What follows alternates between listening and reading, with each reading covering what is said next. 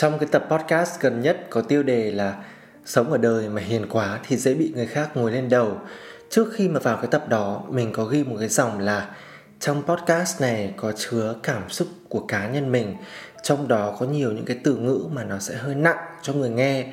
Tức là mình muốn là hãy cân nhắc thật kỹ trước khi bạn quyết định lắng nghe tiếp hay không.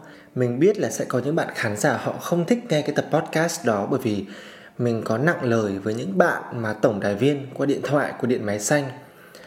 Nhưng mà mình cũng không ngờ được là mình nhận được những cái phản ứng là có một người người ta lên, người ta bấm một sao để người ta đánh giá kênh podcast của mình ở trên Spotify. Và cùng một lúc đó, mình tiếp tục nhận được thông báo là có một người chấm một sao ở trên Apple Podcast. Thực ra là mình đã suy nghĩ rất là nhiều và đấy là lý do mà mình phải vài tuần rồi mình mới ra tập podcast tiếp theo ngày hôm nay bởi vì nó để lại cho mình nỗi buồn. Không thể nào mà có một ai đó chấm cho bạn một sao trên thang điểm 5 sao sau tất cả những gì bạn đã rất là cố gắng, nỗ lực xây dựng một cái kênh podcast và rồi cuối cùng thì người ta đón nhận và người ta phản ứng như thế. Nếu mà nói là không buồn á, thì chắc là một ai đấy rất là mạnh mẽ và có thể là người ta che đậy cảm xúc thực sự. Còn mình đã buồn đến mức độ mà mình không muốn ngồi xuống để thu podcast nữa.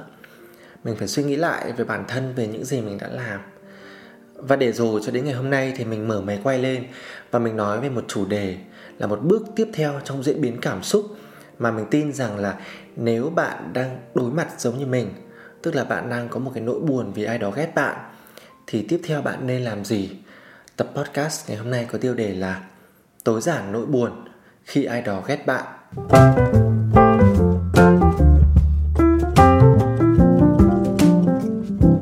Thì dĩ nhiên là trong phần đầu của podcast này mình sẽ nói về những lần mà mình bị ghét ở trong đời.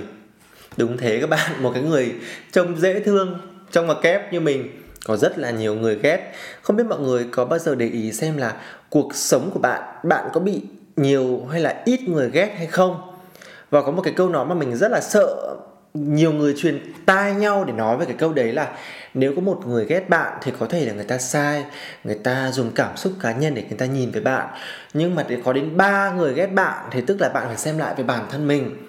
Mình nghĩ cái câu đấy nó không đúng một tí nào hết ạ. Chúng ta không thể nào giới hạn được số người ghét chúng ta. Vì làm sao chúng ta có thể điều khiển được cảm xúc của người khác nghĩ về mình? Và bản thân mình mình nghĩ là số người ghét mình nhiều hơn ba là chắc chắn. Và sau đây sẽ là ba ví dụ để mình cảm thấy là mình là một người rất là bị ghét có thể bạn nhiều hơn hoặc ít hơn mình mình không biết nhá. Nhưng mà bây giờ cái người đầu tiên quay trở lại cái câu chuyện cái bạn mà đánh giá cho mình một sao ở trên Spotify và Apple Podcast, chắc chắn là bạn rất là ghét mình rồi. Và bây giờ mình sẽ phân tích tại sao mình cảm thấy buồn. Bởi vì các bạn, đầu tiên nhé không phải là bạn thích lên Spotify bạn chấm một sao cho một ai đó. Trời ơi, đất hỡi ngoài kia, bạn chẳng biết họ là ai. Bạn chưa bao giờ nghe người ta nói một cái điều gì mà bạn có thể chấm được bắt buộc bạn phải nghe tối thiểu bao nhiêu giờ đó thì bạn mới được đánh giá người ta. Và trên đó thì có thang điểm là từ 1 đến 5 sao. Và cái người mà dành cái thời gian bấm vào cái thao tác chọn một sao ấy là họ đã có sự suy nghĩ trước khi họ làm cái điều đó rồi. Chắc hẳn mình đã để lại một cái cảm xúc rất là tiêu cực, hoặc mình chỉ đơn giản làm một cái điều gì đấy khiến cho họ ức chế, nên họ mới cho một cái điểm số nó tệ đến như thế mình nhớ mãi đấy là người đánh giá số 29 Mặc dù kênh của mình còn rất là non trẻ và số người xếp hạng còn rất là ít so với những kênh khác nhưng mà các bạn biết ấy, càng ít càng vỡ lòng càng bắt đầu bước đi ở trên một cái hành trình nào đó thì những cái lần đầu tiên nó đến với mình mình càng khắc cốt ghi tâm mình không thể nào quên được. Và mình nhớ mãi bạn ấy là bạn khán giả số 29 này vậy thì cái bạn 29 đấy ơi nếu mà bạn đang nghe cái tập podcast này á bạn có thể cho mình biết là tại sao bạn lại ức chế đến cái mức độ như thế được không? Tại vì với bản thân mình nhá mình chỉ lấy cái trải nghiệm của cá nhân mình thôi.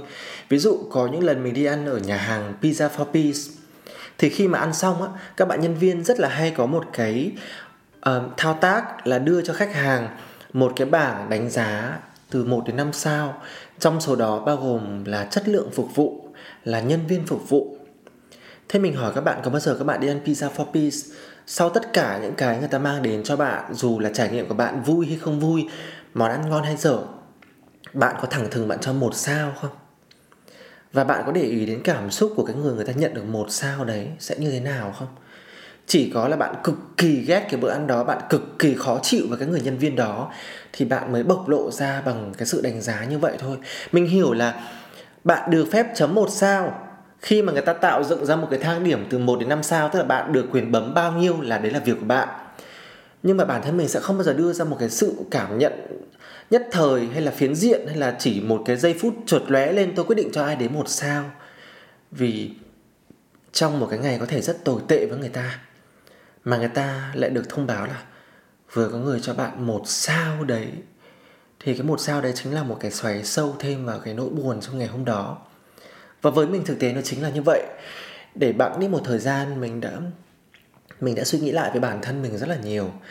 Về 45 tập podcast, về tất cả những cái mà mình quay lại, những cái thước phim, có những cái cảnh quay nó thực sự mệt mỏi, cầu kỳ, tốn thời gian, có những cái nội dung kịch bản mình phải đắn đo, suy nghĩ đặt lên, đặt xuống rất là nhiều lần.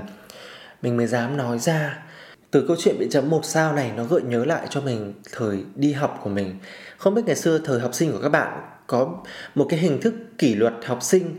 Những bạn mà mắc phải một cái lỗi lầm gì đấy trong khuôn khổ đi học ấy, là sẽ bị lên biêu díu ở trước toàn trường. Bạn đấy có thể sẽ phải đứng ở trước cột cờ và cô giáo, hiệu trưởng sẽ phê bình, đọc tên bạn này làm sao, mắc cái lỗi lầm gì. Và để cho cả trường nhìn lên bạn và cảm thấy bạn như thế là một cái hành vi sai trái khủng khiếp.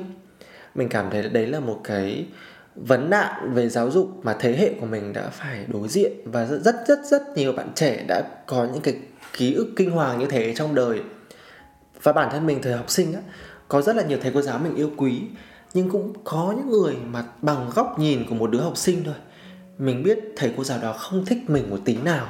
Mà có thể dùng cái từ rất nặng là người ta ghét mình một cách cay đắng. Có một câu chuyện là mình học trường chuyên cấp 3 ở tỉnh. Thì vào cuối mùa ấy là có một cái hình thức rất là kỳ lạ là cô giáo sẽ dò cái bảng điểm để xem là cô đã lỡ cho những ai nặng tay quá toàn điểm 0, điểm 1, điểm 2 một cơ hội làm lại bài kiểm tra để gỡ điểm để cho bạn có khả năng sửa đổi từ học sinh trung bình lên học sinh tiên tiến. Thì hôm đó cái cô này cô ấy gọi tất cả những bạn trong cái diện như thế lên để cho cơ hội làm lại bài kiểm tra. Nhưng mà mình cũng thiếu đúng cái môn của cô ấy là mình được học sinh tiên tiến thì cô ấy lại không gọi mình. Tức là cô ấy chủ đích không cho mình cơ hội gỡ điểm. Là mình biết là cái cô giáo đấy vì một lý do nào đó mà cô ấy phải rất rất là ghét mình rồi. Lúc đấy thì mình kiểu như là mình bất lực vì mình chỉ là một đứa học sinh thôi á. Mình cũng không thể nào mà làm cái điều gì khác hơn được nữa. Và mình cũng chỉ biết là mình nhận thức được một cái điều từ khi mình còn rất là nhỏ là à hóa ra xã hội này sẽ không bao giờ có sự công bằng. Và dù cho người ta có ở một vị trí mà mình là một đứa học sinh ở dưới ngước nhìn lên, người ta vẫn sẽ có những cái sự yêu ghét trong tư duy của người ta. Dù cho đấy là một nghề rất là cao quý, đấy là nghề giáo viên. Một cái câu chuyện nữa về một người cũng rất là ghét mình, diễn ra vào năm mình 27 tuổi. Mình đã làm cấp quản lý cho một công ty truyền thông rồi, và trong team của mình thì có rất là nhiều các bạn trẻ. Thì có một bạn là được tuyển vào sau này, và bạn ấy kém mình khá là nhiều tuổi. Bạn ấy là một cậu trai mà mới lớn thôi. Mình nghĩ là như vậy. Trông rất là trẻ và ngờ nghệch và toát ra một cái sự gọi là chất phác. Vì cậu này là quê ở dưới Hóc Môn. Ngày nào cũng đi xe buýt từ dưới Hóc Môn lên ở trên quận 10 để đi làm việc. Với tư cách là một người quản lý thì mình hiểu cái việc người ta di chuyển đi làm như thế nó rất là xa xôi và nó có nhiều cái tình huống dù không mong muốn, bạn sẽ không thể đến đúng giờ được và bất cứ một cái lần nào mà bạn ấy vì trục trặc, vì hỏng xe, vì xe buýt bị tắc đường đến trễ thì bạn đều nhắn tin cho mình và mình đều ừ hiểu và thông cảm. Em hoàn toàn có thể đi đến quá cái giờ mà phải bấm vân tay. Và anh sẽ là người làm giấy tờ để xác nhận là vì lý do trục trặc này nên em đến trễ. Tức là mình tạo một cái điều kiện hết mức, kể cả về cái kỷ luật lẫn cái tình cảm thấu hiểu dành cho một người như thế vì mình biết là xuất phát điểm của bạn ấy nó cũng không được, gọi là bằng phẳng như nhiều người khác. Thế nhưng mà trong quá trình làm việc thì mình phát hiện ra là bạn ấy rất là ghét mình. Đến mức độ mà dù cho mình có để một cái chậu cây ở trên bàn thôi và bàn bạn ấy kế bên mà nếu trên cái bàn của bạn ấy có kiến ấy, thì bạn sẽ đổ là tại cái gốc cây của mình. Cho đến một ngày mình quyết định cho bạn ấy bới cái cây đấy lên thì không có một con kiến nào dưới cái gốc cây đấy cả. Và cái sự ghét bỏ đấy đến mức độ mà khi mà bạn quyết định bạn ấy viết đơn xin nghỉ việc rồi bạn nộp thẳng lên cấp lãnh đạo, bạn bỏ qua mình. Và bạn vào, bạn chào từng người để bạn đi. Nhưng mà bạn không chào mình. Thế mình cũng suy nghĩ rất là nhiều là mình không biết là mình gây ra một cái chuyện gì. Nó tai hại, nó khủng khiếp đến thế với tư cách là một người quản lý. Để cho một cái cậu nhân viên trực tiếp làm việc với mình, ngồi kế mình. Cái khoảnh khắc cậu ấy rời khỏi cái văn phòng này, cậu không nhìn lấy mình một chút nào mình là một người cực kỳ quan tâm đến những cái tiểu tiết nhỏ như thế và nó có thể để lại nỗi buồn rất to lớn bên trong, dù cho mình có nói ra hay không. Thì có thể mình tự lý giải lại là nếu như mà có một cái lý do nào đó để cho cậu ấy ghét mình đến như thế thì chỉ có thể là trong những cái cuộc mà brainstorm, những cái cuộc họp nhóm, những lần đưa ra ý tưởng, mình đã có rất nhiều lần mình không sử dụng ý tưởng của bạn ấy nếu có thì chỉ có thể là lý do đó được thôi. Chứ không vì một cái lý do nào mà mình đã thể hiện tất cả những cái điều mình có thể làm được cho người ta rồi mà người ta vẫn ghét.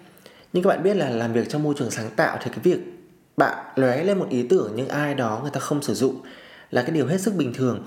Và kể cả mình có không dùng thì trước khi đến cái bước mà loại bỏ cái ý tưởng đó, mình cũng phải đưa ra cái quan điểm cá nhân của mình là vì sao nó không hợp lý, vì sao nó còn những cái bất cập ở trong đó. Chứ không thể nào mình nói một cái câu là, em bị làm sao đấy, cái này mẹ cũng nói được, thôi bỏ qua đi, anh lạy em. Không bao giờ có cái chuyện đấy trong văn hóa làm việc của mình. Nên đấy là một cái trường hợp mà để lại cho mình một cái khắc khoải rất là sâu sắc là không hiểu tại sao người ta ghét mình. Trong phần tiếp theo của podcast này, mình sẽ nói về mình cũng ghét người khác.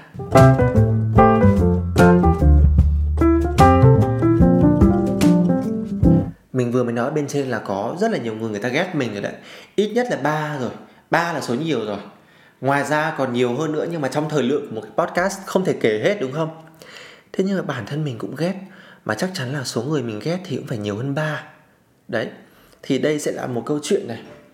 Cũng quay trở lại cái thời điểm năm 27 tuổi, khi mà mình đã làm cấp quản lý, thì lúc mà mình mới nhận cái vị trí này á, trong một công ty hoàn toàn mới và mình được bàn giao một cái team nhỏ ở phía bên dưới thì khi mà có một người ở đâu đấy về để làm sếp cho một đoàn, thì chắc chắn là sẽ có những bạn nhân viên họ cảm giác dè chừng với một người sếp xa lạ. Trong số đó thì có một cô bé này, cô ấy không bao giờ nhìn vào mắt mình luôn ấy. Cô ấy có một cái chế độ phòng ngự rất là rõ ràng luôn. Kể cả khi mà làm việc, khi mà họp nhóm, khi mà thảo luận, cái lúc mà mình nói chuyện, cô ấy cứ ngồi, cô viết này này cô ấy cứ như là đang viết một cái gì đấy trên giấy. Mặc dù mình gọi tên, mặc dù mình muốn đối thoại, mặc dù mình muốn giao task để cùng nhau làm việc, cùng nhau brainstorm, nhưng bạn cứ như này này. Ờ, cảm giác bạn không có một cái sự hạnh phúc, một chút năng lượng, một chút nhiệt huyết nào về công việc này nữa. Thế từ một cái phản ứng của một cô bé như thế, mình cũng có một cái quyết định là à nếu mà em tỏ ra em không cần anh, thì anh cũng sẽ cho em thấy là không có em, anh và cả cái team này vẫn làm việc rất là tốt. Thực sự mình đã làm cái điều đó. Ở đây mình muốn nói là không phải mình ghét cô bé này, mà mình đã bật một cái chế độ là chiến tranh lạnh với cô bé đó để cho cô ấy ngầm hiểu là nếu em cho anh cái cảm xúc đó thì anh sẽ giành ngược lại nó để đáp trả cho em. Và chính vì thế nên chỉ một vài tháng sau là mình đã nhận được đơn xin nghỉ việc của cô bé này rồi đấy là một cái trường hợp mà mình phải nói trong cái tập podcast này. Bởi vì đã xảy ra một câu chuyện sau đó. Sau này khi có một người sếp nữa về và lead cả một cái team, trong đó có mình, tức là người ta về làm sếp trực tiếp lãnh đạo mình. Mình lại cảm nhận được là lại có một cái cuộc chiến tranh lạnh với cái người sếp này. Và anh ấy đã gạt mình ra khỏi mọi cái tệp, mọi cuộc họp, mọi cuộc hội thoại, mọi lần bàn giao công việc, khiến cho mình cảm thấy là hình như người ta đang ép mình phải viết ra một cái lá đơn xin nghỉ việc. Nhưng mà cũng không dễ dàng gì, bởi vì mình cũng không phải là một người, trời ơi, đất hỡi, tự dưng có một ông sếp ở đâu về và gạt mình ra khỏi công việc. Mình vào nói chuyện với những người sếp lớn hơn, thì mình phát hiện ra là đúng là anh này, anh cũng cảm nhận ngược lại từ phía mình là đang có một cái lớp vỏ bọc, giống hệt cái cảm nhận của mình về một cái cô bé năm nào ấy và chính vào cái khoảnh khắc ngày hôm đó, cái ngày mà mình đối diện với việc là mình biết có một người sếp mà không muốn làm việc với mình mình đã rất là buồn. Và trong lúc buồn đó thì mình đã nhắn tin cho cô bé nhân viên năm nào để gửi một cái lời xin lỗi là, giờ anh mới thấm cái cảm xúc của những cái điều mà anh đã gây ra cho em. Và mình cũng rất là bất ngờ là sau cái cuộc hội thoại đó thì cô ấy cũng nói lại về góc nhìn của bản thân cô ấy là cô ấy cũng rất làm tiếc bởi vì đã không đối thoại với mình nhiều hơn. Để ở giữa hai người có một cái khoảng cách rất là lớn. Và bất ngờ là sau cái đoạn hội thoại đó thì tự dưng có một cái sự đồng cảm để khiến cho không còn một cái rào cản nào giữa hai người nữa. Và từ sau đó lại cảm thấy rất là bình thường với cái cô bé này. Và thực sự là thời gian trôi đi thì nó chứng minh tất cả là cái người sếp mà tạo ra một cái vỏ bọc và gạt mình ra khỏi công việc ấy anh ấy lại là cái người mà văng ra khỏi công ty đó trước mình. Tức là chính anh ấy là người phải viết cái đơn xin nghỉ việc đó. Vì mình nghĩ là bạn càng ở một cái cấp quản lý, bạn càng lên cao á, thì bạn càng phải là một người có sự bao dung và có cái nhìn thấu đáo, chứ không thể nào mang yêu ghét cá nhân vào trong công việc. Để nghĩ rằng là tôi đến đây để xây dựng một cái đế chế của riêng tôi tôi sẽ có những cộng sự mà thực sự phù hợp và người ta phải phục tùng tôi. Bạn không thể đi làm mà giữ một cái tư duy như thế được đặc biệt là trong một môi trường công sở có rất là nhiều người người ta nhìn vào, người ta có cái nhìn công bằng, người ta biết tính đúng sai, chứ không phải là ai cũng đuôi mù, ai cũng khuất bắt trông coi để cho bạn đến và bạn oanh tạc, bạn muốn làm gì thì làm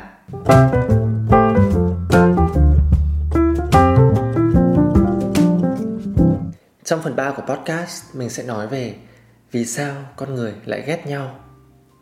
Đầu tiên thì mình phải nói ngay rằng là cảm xúc ghét nó rất là bình thường và có rất nhiều tình huống ta ghét một ai đó hoặc là người ta ghét mình mà chẳng cần lý do nào cả. Tự dưng ghét là ghét thôi. Không thể nào mà cắt nghĩa, không thể nào mà lý giải được ấy.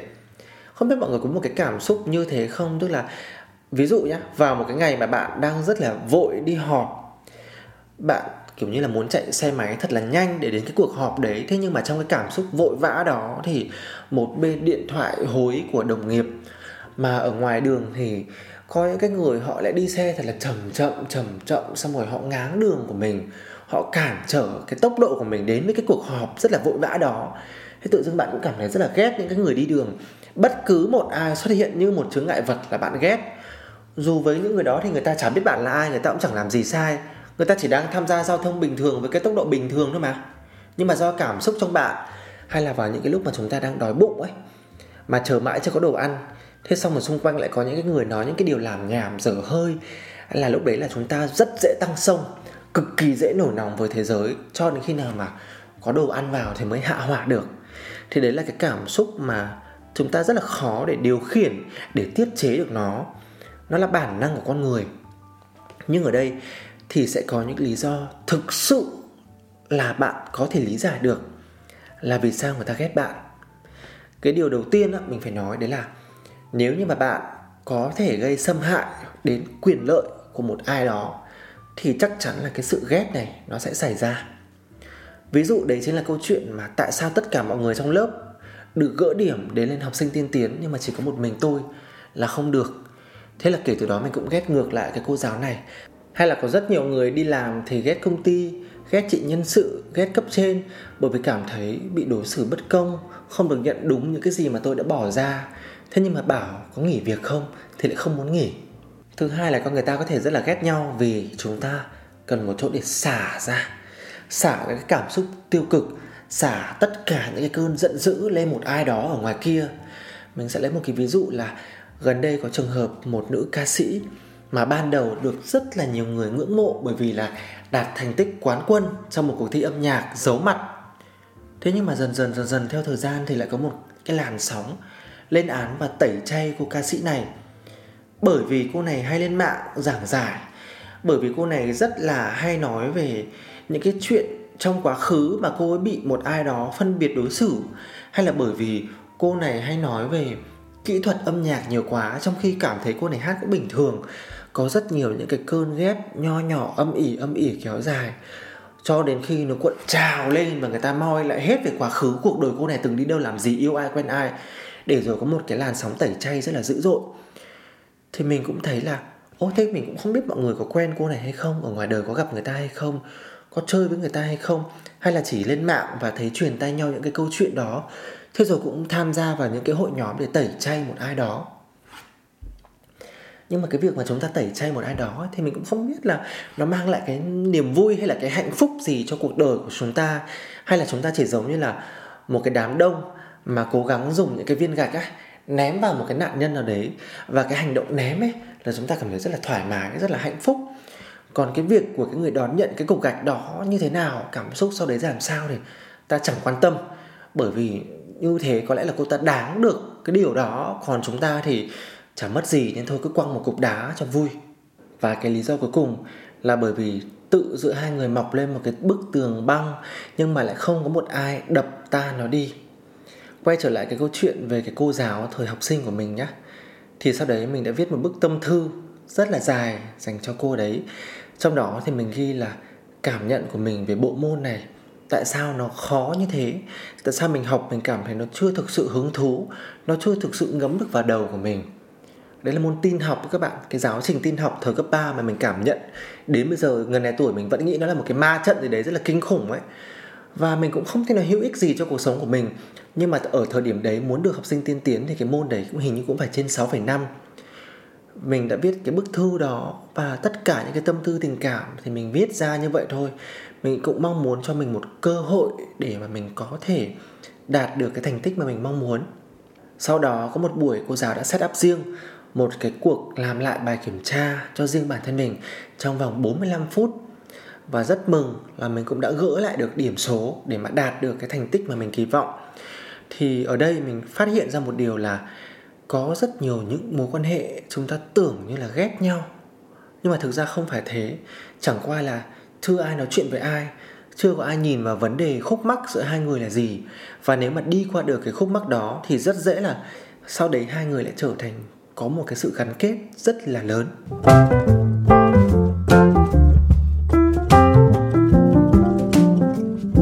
Và trong phần cuối của podcast này thì mình sẽ nói về làm sao để có thể tối giản nỗi buồn khi ta biết có một ai đó đang ghét mình. Cái cảm xúc người ta ghét mình á, nó chính là một nỗi khắc khoải. Đôi khi thì ta muốn có được một câu trả lời, ta cần lời giải thích, ta muốn biết là tại sao liệu ta có gây ra một cái điều gì đó hay ta là người xấu. Hoặc cũng có rất nhiều trường hợp ta biết là người ta ghét mình và mình biết lý do luôn. Và mình cũng kệ thậm chí là mình sẽ ghét ngược lại người ta như một cách đáp trả cái đó. Có rất là nhiều cách để chúng ta xử sự tình huống. Nhưng mà mình nghĩ là không có một ai mà lại nhởn nhơ vui vẻ hạnh phúc khi biết có một người đang rất là ghét mình đâu. Dù có thể bên ngoài tỏ ra rất là mạnh mẽ rất là kiên cường rất là bình thường vui vẻ yêu đời kể cả mày có ghét tao gì Ui, bình thường không ảnh hưởng gì đến. Miếng cơm manh áo là tao là được tao vẫn vui tỏ ra thế thôi, nhưng mà trong lòng có suy nghĩ chứ, đúng không các bạn? Như mình nhá, chỉ một người chống cho mình một sao thôi. Mình có thể suy nghĩ mất cả tuần trời. Mình không có động lực để làm, tiếp tục gây dựng một cái kênh podcast. Dù cho vẫn có những người họ vào, họ vẫn động viên, họ vẫn cảm thấy được chia sẻ. Nhưng mà bởi vì cái một sao đấy nó là quá lớn, mình không biết cái người đằng sau cái một sao đó là ai và mình gây ra cái chuyện gì, ảnh hưởng tiêu cực thế nào đến cuộc sống của người ta. Mình có cái điều đó chứ đôi lúc mình còn tự suy nghĩ là hay là đấy chính là em nhân viên của điện máy xanh, người mà mình nạt độ họ, có điện thoại nên họ lên, họ search và họ làm cái điều đó. Nhưng mình nghĩ chắc cũng không phải đâu. Chỉ là một người nào đó mà họ cảm thấy họ không có sự tương đồng với mình mà thôi, thì họ có quyền làm như thế cũng đúng thôi. Vì là Spotify hay là Apple Podcast, họ tạo ra cái thang điểm đó để cho mọi người có quyền làm cái điều đó. Mình không thể nào mà cấm người ta được và đặc biệt là khi mà mình xem những kênh podcast mà hàng đầu ở Việt Nam rất là lớn mạnh rồi, vẫn có cả chục, thậm chí cả trăm người vào chấm một sao. Thế thì à hóa ra là cái cảm xúc buồn này là điều mà tất cả mọi người phải chấp nhận đối mặt với nó.